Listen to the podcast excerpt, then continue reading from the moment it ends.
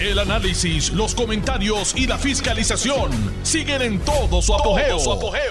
Le estás dando play al podcast de Noti1630, Sin Ataduras, con la licenciada Zulma Rosario. 15 de marzo del año 2022. Y esta es su amiga Zulma R. Rosario Vega en Sin Ataduras por Noti1, la mejor estación de Puerto Rico y primera fiscalizando. Hay muchos temas para abordar en la tarde de hoy y como esta hora pasa más rápido que ligero, a mí me enseñó Genio Belaval como guineo en boque vieja. Él era un especialista utilizando toda gama de, de ¿cómo se llama?, de dichos. Eh, algunos de ellos los decía al revés. Eh, como el que peta pierde ñe en vez de que el que pestaña pierde. Que mucho aprendí con Genio Belaval. Eh, Genio Belaval eh, fue uno de los comisionados electorales del PNP hace muchos años y fue profesor de Derecho en la Universidad de Puerto Rico, Escuela de Derecho, eh, en mis años de estudiante. Así que fue, fue verdaderamente interesante tener clases con Don Genio y fue interesante aprender mucho con él, pero también aprender algunos de sus preferidos refranes. Dicho eso, pues bueno, ya empezó el programa, ya estamos aquí, hay mucho que abordar y quiero empezar por tal vez la noticia más importante en mucho tiempo, que es la confirmación del plan de ajuste de la deuda. Eh, hubo varios casos sometidos ante el Tribunal de Circuito de Apelaciones de Boston.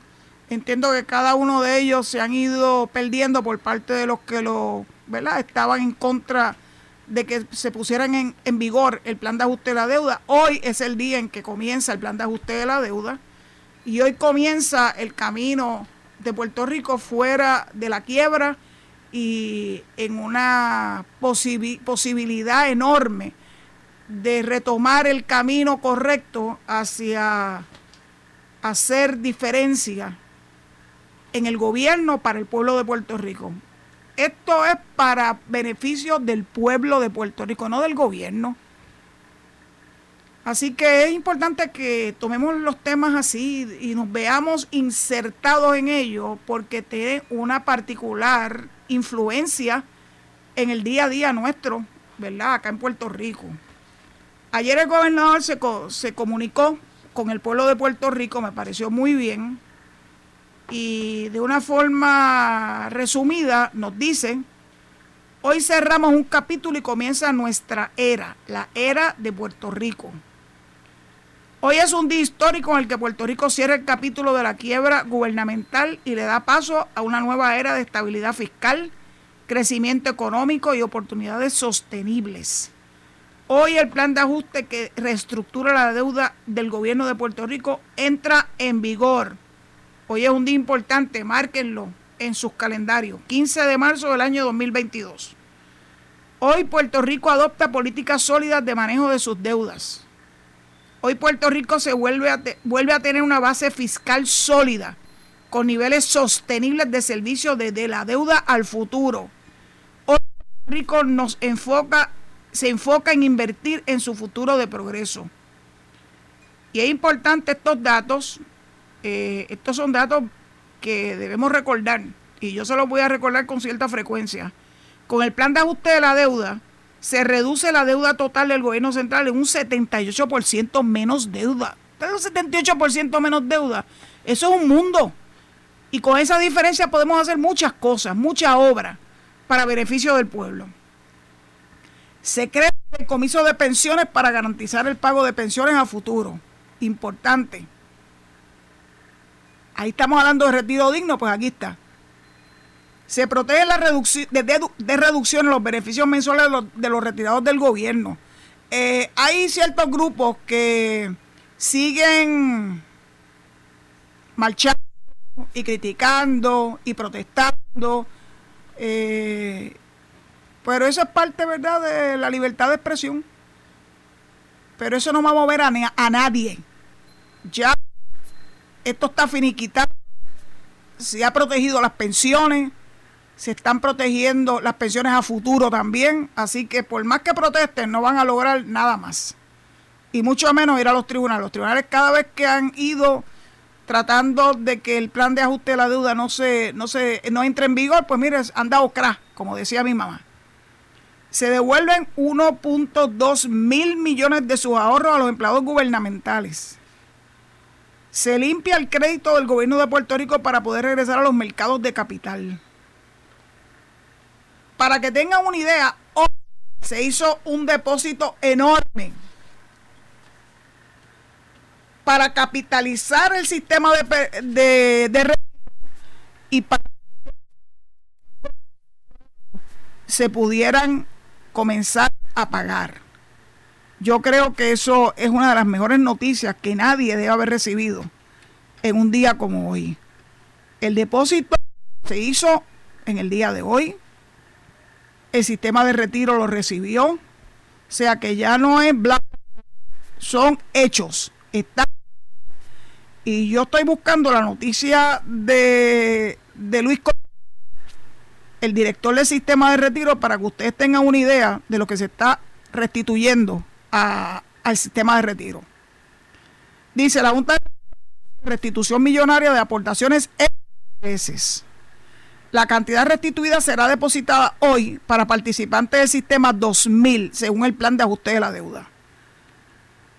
Luis director ejecutivo de la Junta de Retiro de Gobierno del Gobierno de Puerto Rico anunció que hoy, según dispuesto en el plan de ajuste de la deuda aprobado el 18 de enero y que entra en vigor hoy 15 de marzo, el gobierno liquidará las obligaciones que el sistema de retiro tiene con los participantes del sistema 2000 y del programa híbrido de contribución definida, la famosa y nefasta Ley 3 del 2013. Según el 15 de marzo de 2022 comenzará el proceso para restituir alrededor de 1.400 millones 24.482 participantes activos e activos de los sistemas de retiro. Los participantes activos del sistema 2000, este, ley 3 también, recibirán en sus cuentas del plan 106 las aportaciones realizadas de estos planes desde el 1 de enero de 2000 hasta el 30 de junio del 2017, 17 años. Más de vengado. Eso es un mundo se le está restituyendo a los pensionados. El dinero que cogió patitas y salió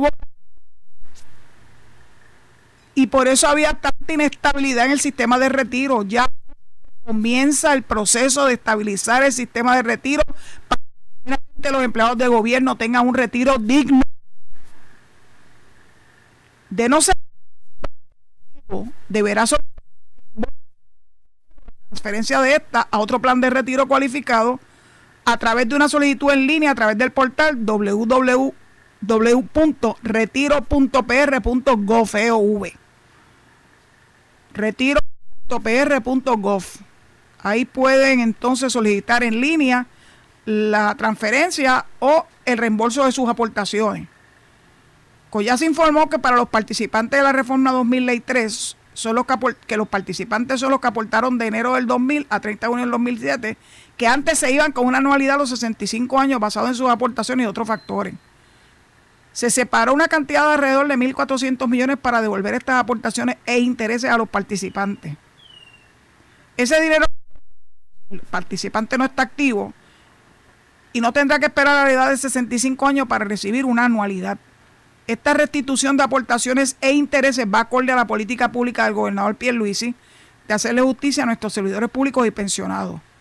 Este acuerdo aprobado como parte del plan de ajuste de la deuda es una buena noticia para todos los participantes de Reforma 2000 y Ley 3, que por años trabajaron y aportaron a retiro y ahora tendrán el control de sus aportaciones. La Junta de Retiro envió notificaciones vía correo postal a los beneficiados indicando la cantidad a recibir más los intereses de vengado de las aportaciones. Asimismo, tendrán hasta el 16 de mayo del 2022 para realizar alguna reclamación o solicitar revisión. Y entonces, pues es donde tiene que entrar al portal retiro.pr.gov. Yo creo que esas son noticias sencillamente extraordinarias. Esto es como un sueño para los jubilados y para los pensionados. Por eso es que no tiene ningún sentido el que sigan las protestas. Las protestas las están haciendo esos grupúsculos que lo que quieren es desestabilizar el gobierno. De verdad que ya cansan. Y ya el pueblo conoce verdaderas intenciones detrás de esas protestas.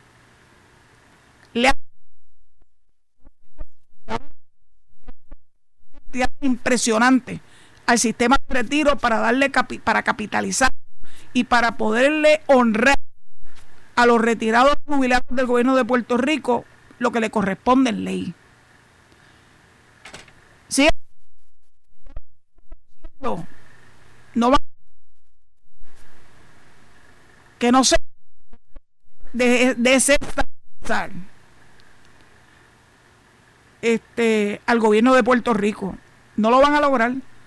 Ellos han querido, han buscado mil y un vericueto para tratar de formarla como lo hicieron en el 2019 y no lo han logrado ni lo van a lograr.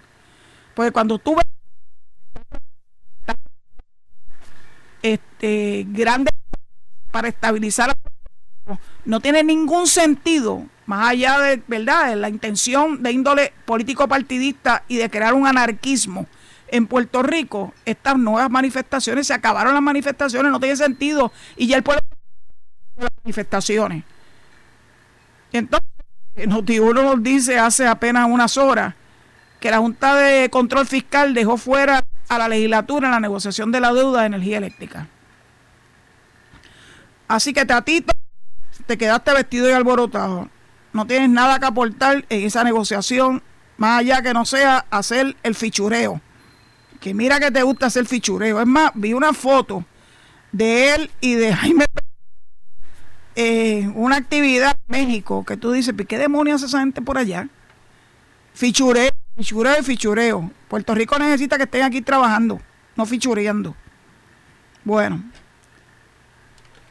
además del plan de ajuste de la deuda y la buena noticia que nos dio el gobernador en el día de ayer, la semana pasada hubo una columna de Jerry Carlos, que fue presidente de la Corte Federal de Quiebra para el Distrito de Puerto Rico, y él dijo, ¿se podrá paralizar el plan de ajuste de la deuda? La respuesta fue no, y la realidad ha sido que no, no han logrado eh, que Boston deje sin efecto el plan de ajuste de la deuda. ¿Qué les puedo yo decir? Pues se les acabó el turno al bate. Ya, está bueno, tranquilícense. Disfruten de la estabilidad que se les está ofreciendo. Y disfruten de la posibilidad de que yo le finalmente. Bueno, Natalie se va ahora el 31 de este mes. Así que ese día debemos hacer algún tipo de actividad este, de felicitación al pueblo de Puerto Rico por haber salido de Natalia Yaresco. Eh, hace muchos meses yo le dije, porque no soy Ucrania, donde ella trabajó y fue, creo que directora de finanzas o secretaria de finanzas. Este, ahora es el momento Ucrania te necesita, Natalia, vete para allá. Go. Y deja a Puerto Rico en paz.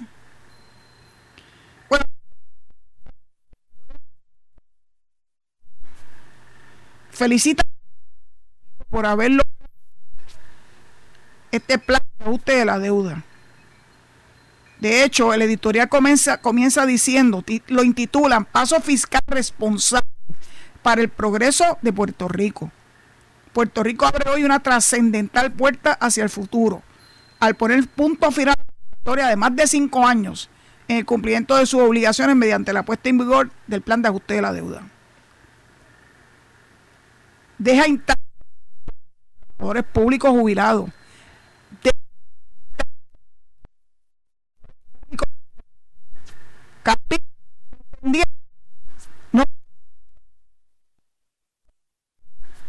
que no tienen ninguna intención de llevarle las noticias correctamente. Por favor, ya está bueno que sigan jugando con su psiqui y con su tranquilidad.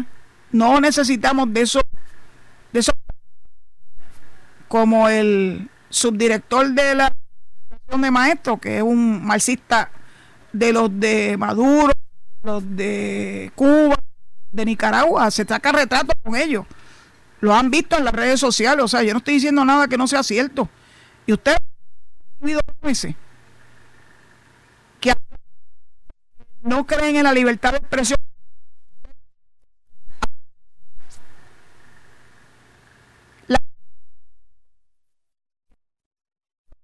Último tiempo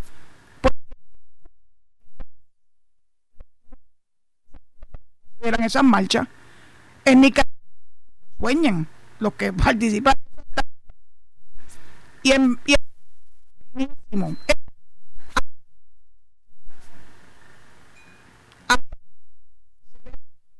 Están haciendo esto en América Latina.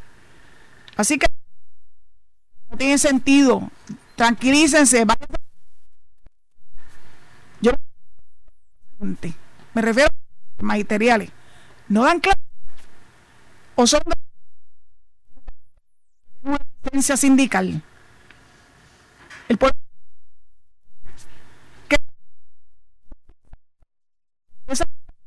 Sindical que les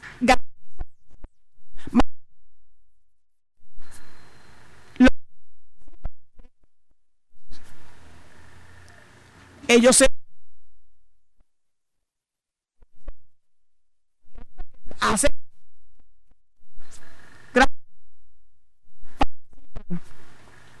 en las que y todos los todos los, y todo el sistema de educación pública que tiene fijo así así no puedo no lo que yo entiendo es importante para que Puerto Rico esté pendiente de que intención desestabilizar el gobierno. No es para beneficio de los maestros. El maestro que se haya creído ese cuento, bendito que se lo haya creído. Usted le da de su dinerito a eso. Lo único que en cuyo estar utilizando de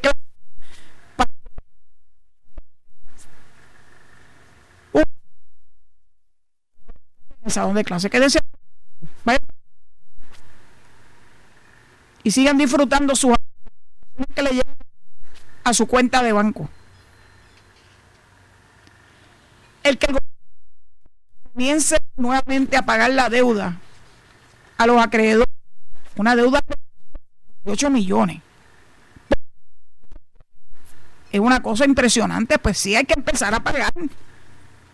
Y sepa que tiene el gobierno de Puerto Rico.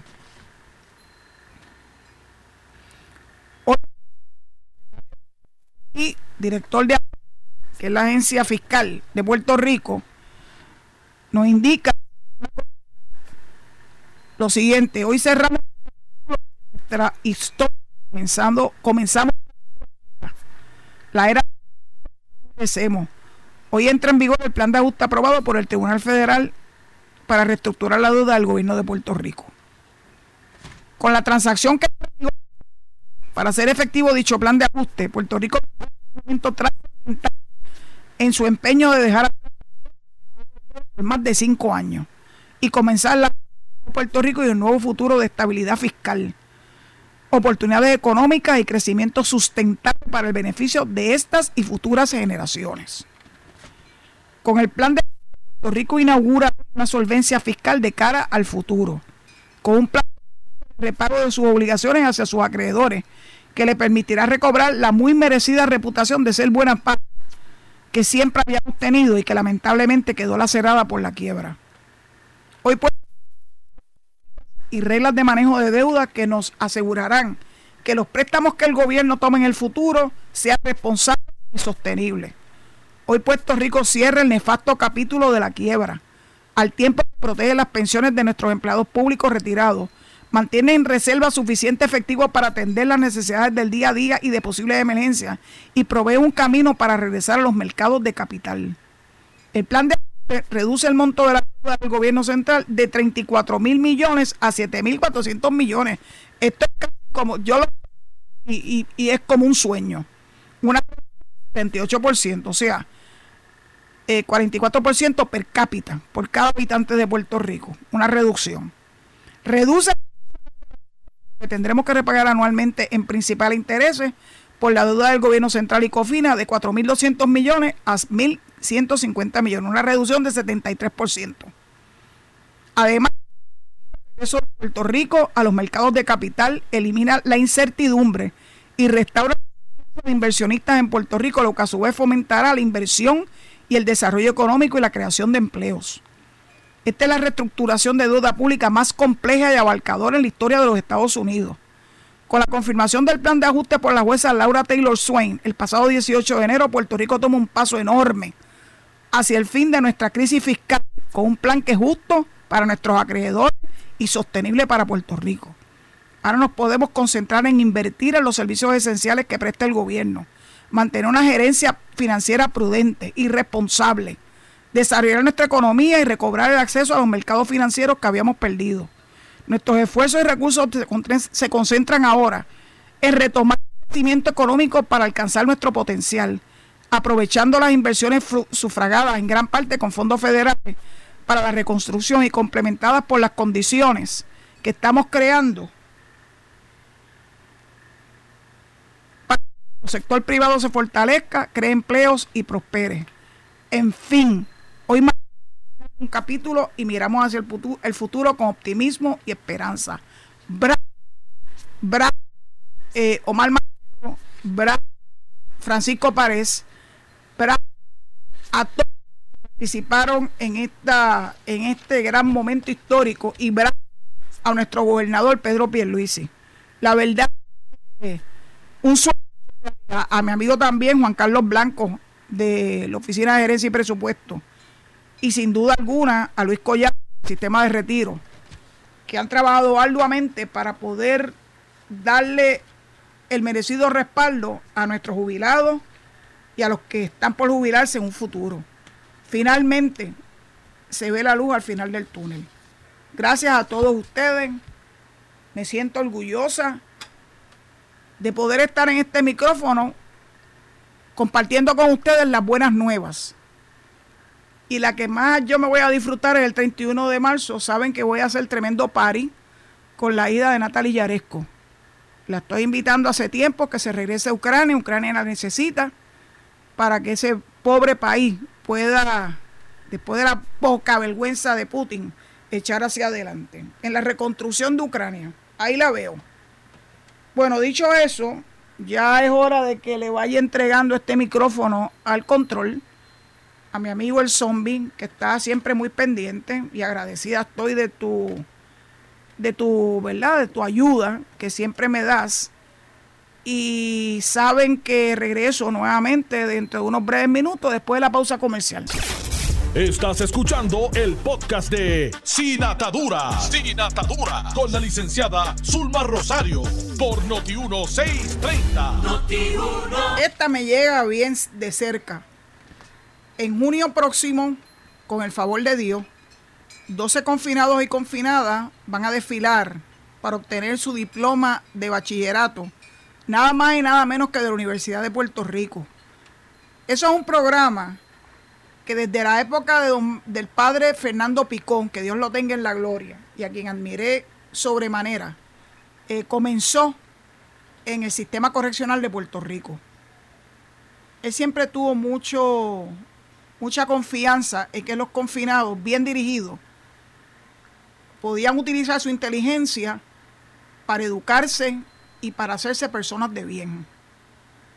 Apostó a ellos y ya se está viendo finalmente, a pesar de todos los tropezos, que 12 de ellos se van a graduar este año con su diploma de bachiller de la UPR.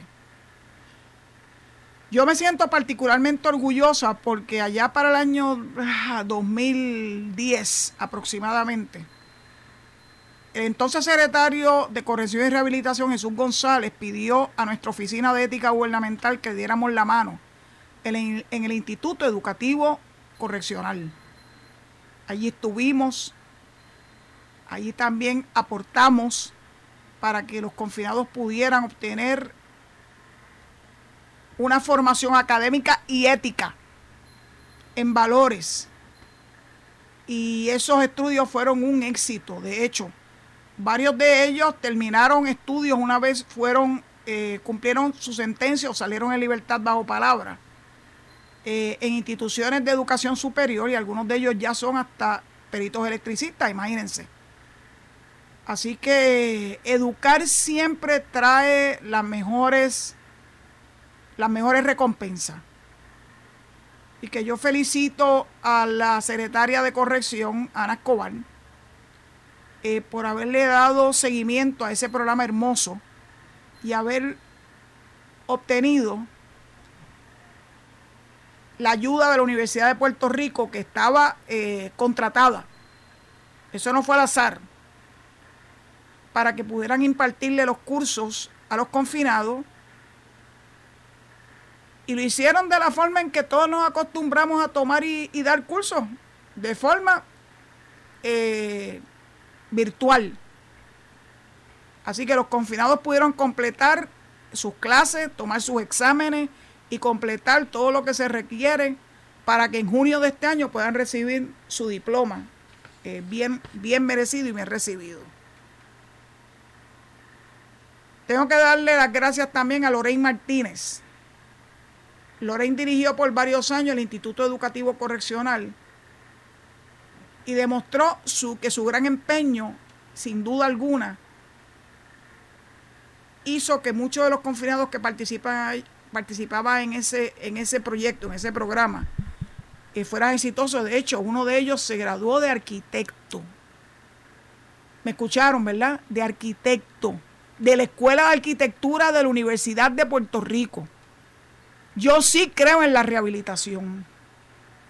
Lo que hay es que darle la oportunidad y tan naturalmente ayudarlos, orientarlos sin duda alguna darle el apoyo para que logren importantes pasos en su educación para que cuando salgan a la libre comunidad tengan con qué ganarse honradamente el pan de la mesa de su familia y no tengan que regresar nunca más a una institución penal. Así que enhorabuena. En diciembre, en, vamos a ver, 10 confinados del anexo 292 de Bayamón. De esos 10, 8 se gradúan en mayo y los otros dos deben terminar sus cursos en diciembre. Las mujeres, de grupo de mujeres, cuatro han solicitado graduación para mayo y las restantes tres serán candidatas a graduación a diciembre. La secretaria terminó la noticia, esta extraordinaria noticia diciéndonos la educación es una herramienta esencial con la que podemos cambiar el mundo. Es un derecho universal que contribuye a la rehabilitación de los confinados y confinadas de nuestras instituciones. Esta graduación la vamos a celebrar todos porque es un logro de la agencia y de Puerto Rico. Y naturalmente de los confinados que hicieron un esfuerzo y lograron superar los escollos a los que se enfrentaron en la vida para terminar con ese gran logro. Yo sé lo que se siente yo sé que es emocionante. Eh, yo este año cumplo 43 años de haberme, graduado de la Facultad de Derecho de la Universidad de Puerto Rico. Y eso es una de las emociones más grandes por las que yo he pasado en mi vida. Así que enhorabuena. Eh, me encantaría que me invitaran. Así que se lo estoy diciendo aquí al aire. Si no, yo llamo a la secretaria y le digo, yo necesito estar ahí.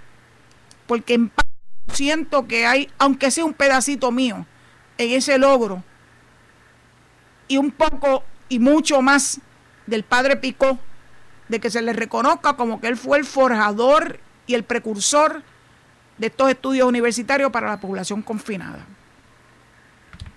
Bueno, tengo que hablar de, Ucrania y de Rusia. No me queda de otra. Porque es que no hay forma que tú puedas evadir ese tema eh, es importante que sepamos que mañana el presidente de Ucrania, Zelensky, se va a dirigir al Congreso de los Estados Unidos de manera virtual. Lucha de esta forma obtener mayor respaldo al intensificarse la invasión rusa a su país. Se dirigirá a los miembros del Senado y la Cámara un evento que será transmitido en vivo al público. Me gustaría, ¿verdad?, que fuera en horas de la mañana para poder acceder a esa histórica transmisión de un presidente en un país que está siendo asediado de forma atropellante por una potencia como es Rusia, que han sido unos genocidas. La semana pasada Zelensky pronunció un discurso ante el Parlamento de Gran Bretaña que, trajo a la memoria las inspiradoras palabras de Winston Churchill durante la Segunda Guerra Mundial. Y el martes va a hablar al Parlamento de Canadá. Nancy Pelosi indicó que es un privilegio contar con este mandatario de esta nación cuyo pueblo está peleando por su democracia y nuestra democracia. Pelosi dijo que Zelensky solicitó la reunión durante una conversación que sostuvieron la semana pasada y los legisladores, o sea, los congresistas están encantados de que hable ante ellos. Ucrania, Ucrania me dueles. Mientras tanto, Putin sigue arreciando en su embestida en contra de una nación que prácticamente está indefensa. Es interesante porque Pelosi indica que el Congreso, nuestro país, el mundo están impresionados con el pueblo de Ucrania. La verdad que si hablamos de resiliencia, con R mayúscula, definitivamente Ucrania se ganó el galardón del país más resiliente del mundo. El Congreso aprobó recientemente 13.600 millones de dólares en asistencia humanitaria y militar de emergencia para Ucrania. Así que los Estados Unidos no se han quedado cruzados de brazos. El presidente Biden tiene previsto promulgar el martes, o sea, hoy, la nueva iniciativa de gastos federales que incluye la asistencia para Ucrania, pero los legisladores esperan escuchar del mismo Zelensky cuáles son las necesidades inmediatas de su país. El mandatario de Ucrania indicó que su nación necesitaría de ayuda para la reconstrucción una vez termine la guerra. Ese país está devastado. Con ver los visuales que presentan las noticias del mundo entero ustedes tienen que ver cómo Rusia ha destruido físicamente a Ucrania, pero no ha podido destruir a la población ucraniana que cada vez está más fuerte, más unida y más decidida a enfrentarse a ese monstruo que se llama Vladimir Putin. Hay 2.7 millones de refugiados en este momento. Los visuales de estas personas caminando millas por días para la frontera de Polonia, verdaderamente le destroza el alma a uno. Pero una de las cosas que más nos impresiona es ver cómo cargan y no dejan atrás a sus mascotas. Especialmente las mascotas más viejas, a las que prácticamente no pueden ni caminar. Y siempre nos llama la atención que los ucranianos estén dispuestos a proteger a sus mascotas, a sus mascotas. Que no hay, no hay ser sintiente más leal que una mascota, un perro, un gato, o el que sea el tipo de mascota. La lealtad de sobrepasa a cualquier lealtad humana. Así que es importante que nosotros sigamos dándonos nuestra ayuda. Si no podemos enviar ayuda económica, por lo menos nuestras oraciones, para que se haga el milagro y que Ucrania pueda respirar nuevamente paz en su territorio.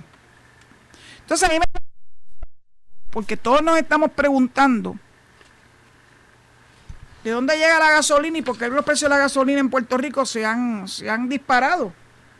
Pero es que no es solamente en Puerto Rico, es en el mundo entero. Así que dentro de unos minutos le voy a decir de dónde es que viene la gasolina de Puerto Rico.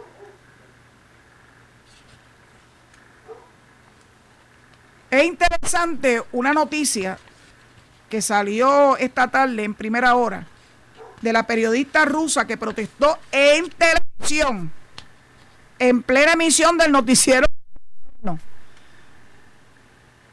utilizando un cartel. Miren cartelones, los cartelones también se pueden utilizar en Rusia para demandar, para decir que esa sentido. Esa señora fue bien valiente, pues claro que está presa, porque allí no, allí no respira libertad de expresión. Ese es el tipo de, de país a las que aspira Luz de Santiago y todo diciendo que en Cuba la gente no debiera tener derecho a protestar. Pues en Rusia se han, se han envalentonado, sabiendo que esperan. Y aún así, se atreven a hacer expresiones públicas, esta vez un noticiario, un noticiario el Estado. La periodista se llama María Ovsianov, Ovsianikova, Ovsianikova. Interrumpió en el plató de un canal de televisión ruso con un cartel contra la invasión de Ucrania. La verdad que esa, esa mujer es súper valiente. Conforme puede ser acusada de un delito de falsedad en relación con las acciones del ejército ruso contemplado en el Código Penal de la Federación Rusa y afirma que en virtud de la reforma aprobada por la Duma el pasado 4 de marzo podría ser condenada hasta 15 años de prisión. Imagínense todos esos que se pasan protestando en lo que ellos denominaron la calle de la resistencia, que se lo lleva a la policía y le, y le impongan 15 años de prisión por protestar. Eso para nosotros es prácticamente imposible de entender. Esta periodista del Canal 1 de la televisión rusa irrumpió ayer en la emisión en directo del noticiario nocturno, gritando proclamas y blandiendo un cartel contra la guerra de Ucrania. Tras lo cual fue detenida, claro está. El cartel decía, pongan fin a la guerra, no crean en la propaganda, aquí les están mintiendo. Russians Against War, rusos contra la guerra, rezaba la pancarta que grimía la periodista. La periodista gritó varias veces en medio de la emisión, detengan la guerra y no a la guerra. El canal, uno de los principales de la televisión estatal de Rusia, confirmó el hecho y abrió un un, intruso, un intruso. ¿En serio? ¿Eso es una intrusa? Esta dice que más de 15.000 personas han sido detenidas en Rusia desde que comenzó la invasión de Ucrania hace ahora 20 días.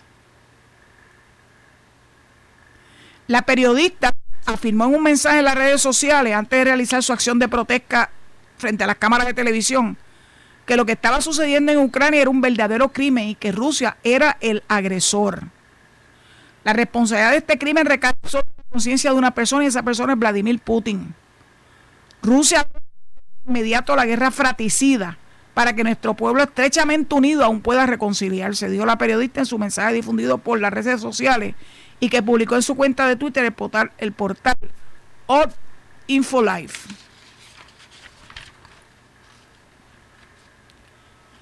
La periodista Lilia Gildeva, que trabajaba en el canal desde el 2006, salió de Rusia y escribió una carta de renuncia desde el extranjero. Al principio me fui, tenía miedo de que simplemente no me dejaran ir.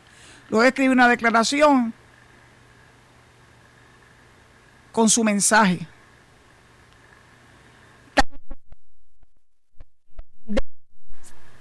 que trabajaba en ese canal desde el 2006. En el pasado su trayectoria profesional fue reconocida por el propio presidente ruso Vladimir Putin. Pero claro, cuando ¿verdad?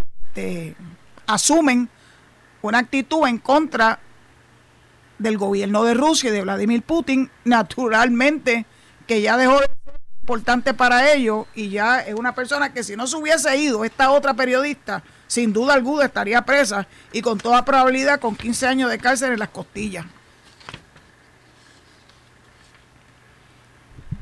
Es importante esta otra noticia porque esta nos concierne a nosotros aquí en Puerto Rico y al Departamento de Estado de Puerto Rico.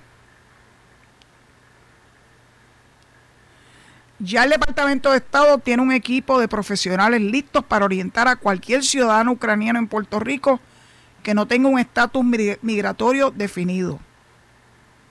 Aunque el proceso técnico se maneja a nivel de la Embajada de los Estados Unidos, de donde se encuentra la persona que está solicitando, no obstante, nosotros aquí en el Departamento de Estado tenemos profesionales listos y preparados para poder asistir en ese proceso de solicitud y poderle ayudar y orientar. Yo no sé si ustedes se acuerdan, pero hace varios años hubo un incremento de adopciones de niños ucranianos.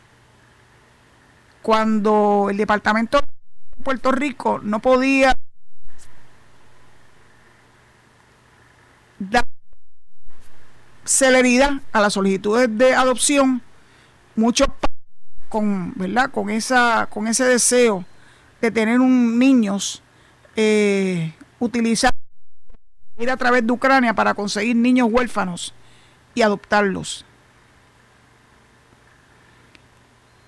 El departamento dice que el presidente Biden habilitó el programa de estatus de protección temporal para los ucranianos, medida que evita que aquellos que estén en los Estados Unidos y su territorio sean deportados a su país, ni suelen deportar a los ucranianos de vuelta. Pueden estadounidense por un periodo de 18 meses, tiempo que podrían realizar los trámites migratorios para visibilizar o viabilizar su permanencia. El programa que huyen de un conflicto armado, de desastres ambientales o condiciones extraordinarias y temporales en sus naciones. Hasta 30.000 ucranianos podrían beneficiarse de la medida a través de los Estados Unidos, según el Instituto de Política de Migración. Así que no se trata que en un futuro no muy lejano te acojamos en Puerto Rico a refugiados como lo han hecho algunos otros países del mundo, porque tenemos que de alguna forma ayudarlos en un momento asiago en sus vidas. En este se reseñó la historia de Jan Novikov, quien estaba hijo de 15 años en la República Dominicana tras huir el primero de marzo desde la ciudad de Portava en Ucrania para encontrarse con su novio Puerto Rico. Ahí está el Puerto Rico. Así que Novikov, de 36 años, desea conseguir una visa para trasladarse a Puerto Rico con su pareja, que reside en la isla. No tiene pasaporte estadounidense, así que decidieron trasladarse primero a la República Dominicana, en donde solo puede estar 30 días. Así que este Puerto Rico demuestre con él lo que ha dicho en palabras. Vamos a ayudar a esta ciudadana ucraniana que está varada en la República Dominicana antes de que termine su visa eh, que solamente tiene hasta 30 días. No vi que está sumamente preocupado, que no sabe qué pasar en los siguientes días. Su papá, su, su, mamá, su papá, su hermano y amistades siguen en Ucrania, ya que es muy difícil escapar en estos momentos. Vamos a ayudar a los ucranianos en Puerto Rico. Vamos a hacerle viable el que puedan estar aquí con nosotros y puedan disfrutar de, aunque es una colonia Puerto Rico, no se compara con las condiciones tan terribles con las que están viviendo estas personas allá en su país natal. Otro indica en una columna de, opinión hoy en el Nuevo Día, se llama Nelson Rodríguez Vargas indica lo siguiente, recientemente algunos medios han publicado ciertas investigaciones académicas de las cuales se concluye que la versión son libertadores y los ucranianos son el occidente está lleno de hipocresía. Ah, gracias opinión, la libertad de prensa y la libertad de asociación. en un nuevo donde incluso el gobierno de Putin ha tenido otra fuente de cobertura que no sea la rusa, por lo que este la mayoría de las personas en Rusia. Los anfitriones y la rusa se, se apegan mucho a los mismos puntos de conversación de Putin. En esos programas, la fiesta decorada con la marca Z, que las tropas en sus tanques. También la usan en sus solar, personas que hablan en público ¿A qué se que le indique? Pero bueno, esa es, la primera letra de mi nombre. Esa es la primera letra del presidente Zelensky. Mientras y los invitados están constantemente de acuerdo con el orden establecido. Si un, ruso ha presentado una escena donde aparece una mujer expresando que estaban esperando por los rusos para poder ser libres libre. Esto tiene que ser un chiste de mal gusto. También los víveres por parte de soldados rusos. Es al La gente educa de los soldados y les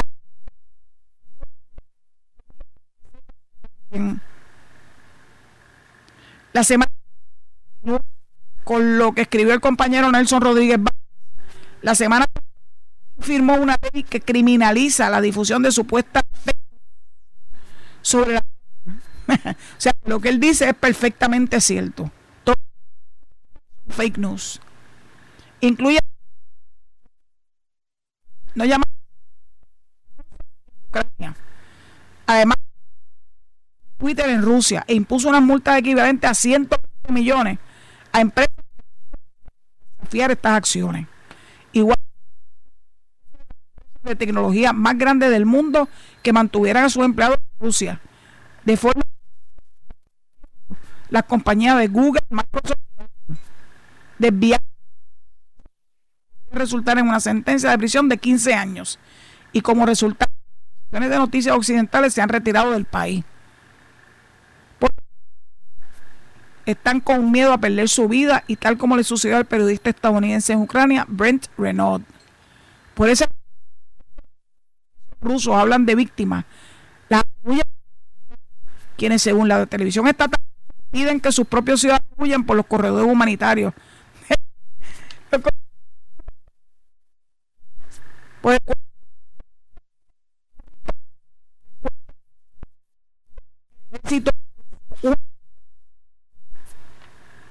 en general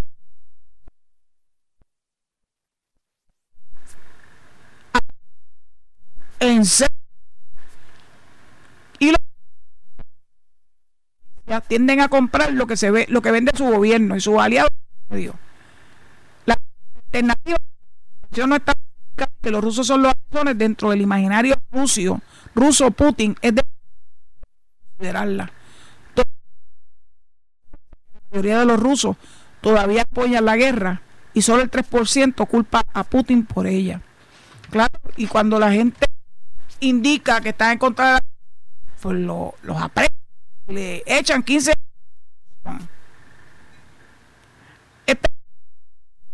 concluye el compañero Rodríguez Vargas. Esta es más importante que los hechos y las noticias rusas están fabricadas para nublar la diferencia entre la verdad y la mentira y la mentira. Putin puede puede controlar a la gente.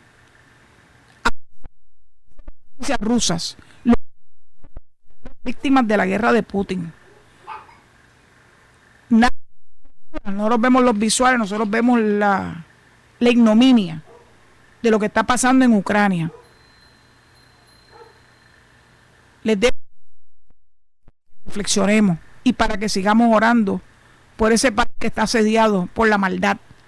Dicho micrófono a Noti1 y a mi querido compañero Enrique Quique Cruz en Análisis 630 y posteriormente a Luis Enrique Falú, el gobernador de la radio.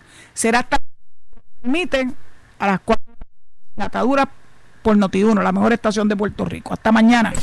Esto fue el podcast de Noti1630, sin ataduras, con la licenciada Zulma Rosario. Dale play a tu podcast favorito a través de Apple Podcasts, Spotify, Google Podcasts, Stitcher y notiuno.com.